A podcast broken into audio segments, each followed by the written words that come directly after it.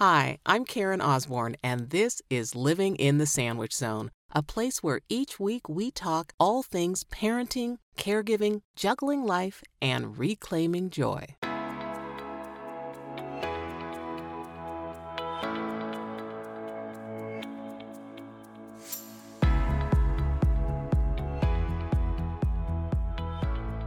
I hate to say this, but this is like the last summer of normalcy for you. Oh, But it's not bad. I'm good. I'm here. it's a transition. So what's the best what's the best piece of advice you can give me about sending my my firstborn to college? Well, it's difficult. And if you know that it's going to be difficult, then um, I think that you can prepare a little bit better. But preparing your own self for your relationship is going to change Mhm. because they will have freedom and autonomy that they've never had before. I have found the hard way, and it took a couple kids to figure this out, that uh, the sooner you acknowledge that difference and that autonomy, the easier it is. Yeah. Um, especially when he comes home for Christmas break or comes home for fall break. Um, it's going to be different and it's it's difficult i will tell you this it is difficult having still one at home and you have your parenting Lenny, but Zach is coming home and he's still your kid, but now he's been on his own for a while and he thinks he's super independent. Um, You know what? I feel like he's given me a head start in that because he has been super independent for the longest while. yeah. And so I feel like, you know, it's like at one point, well, it was this last year, you know, it's like, where are you going, Zach? To work. What? You have a job? And he on his own had gone and gotten a job. And I'm like, okay, this is turn the page, new chapter. yeah. Uh, uh, oh, try. I found that with my kids, the more open I was as far as, hey, this is new for me too. Like you're learning how to be this independent young adult. I am learning how to be a parent of an independent young adult.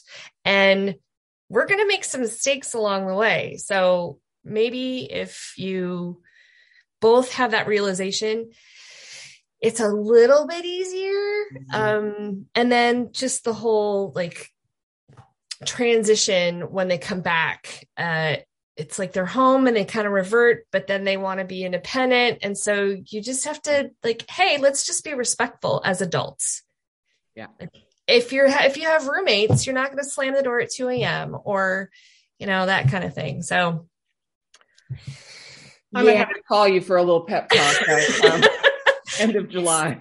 it's uh that that's hard uh, get just you're gonna have lots of tears and that's okay and it's totally normal and the one thing that i would say that made me feel the best and a lot of parents have said this and i've seen this on other websites and such is that when you move him in to his living accommodations the dorm or whatever um, if you can help him or if you can make his bed That is so funny that you say that. Do you know that that was my mom's MO? I didn't know that was broader than that.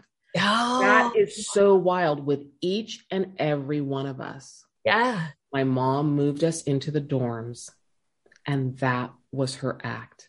Yeah. That was her final gesture was to make our beds. Yeah. Yeah. It's oh huge. my gosh. It's That's huge. And it's so super wild. symbolic too.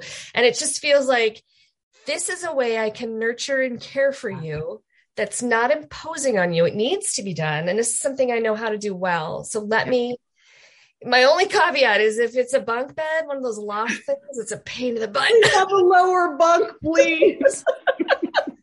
but it's still to this day and i try to explain to my kids and some of them even know they're like well mom's just going to come in and you know she's going to clean up and she's going to do her thing but this is her love language and if we'll just Yeah. fix it change it after she leaves like Yeah. that's just what we'll do Yeah, give me that. Give me that window, Zach. Let me make your bed. Just that one little thing and and, he probably will be totally fine with you doing it too Well, you know what's funny is he's like really meticulously neat, and Cool. so he he kind of has his way, but I, he's been giving me a lot of grace. He's been he's been giving me a little indulgence. I think he recognizes the um, threshold where we are, you know, Yeah. and Yeah.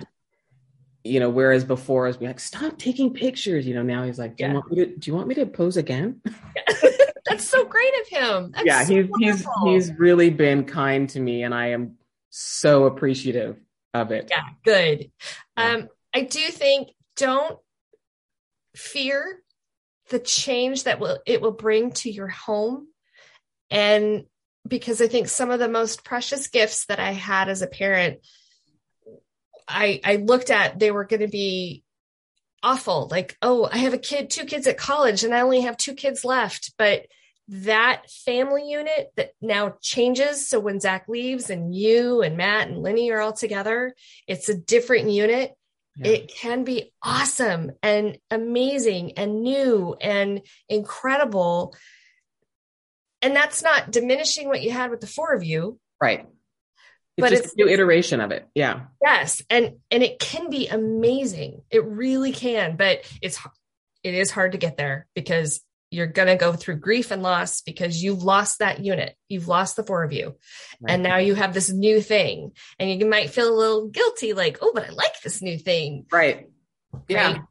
And I think that it goes back to that same quote again. It's like, you're going to have the grief and the joy, the sadness and the happiness that Yes. coexist.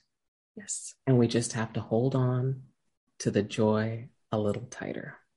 Yes. Amen. Oh, my friend, it, it has been a joy to be with you. Thank you, thank you, thank you for doing this. Of I really course. it. Wonderful to see you. I look forward to seeing you in person. Me too.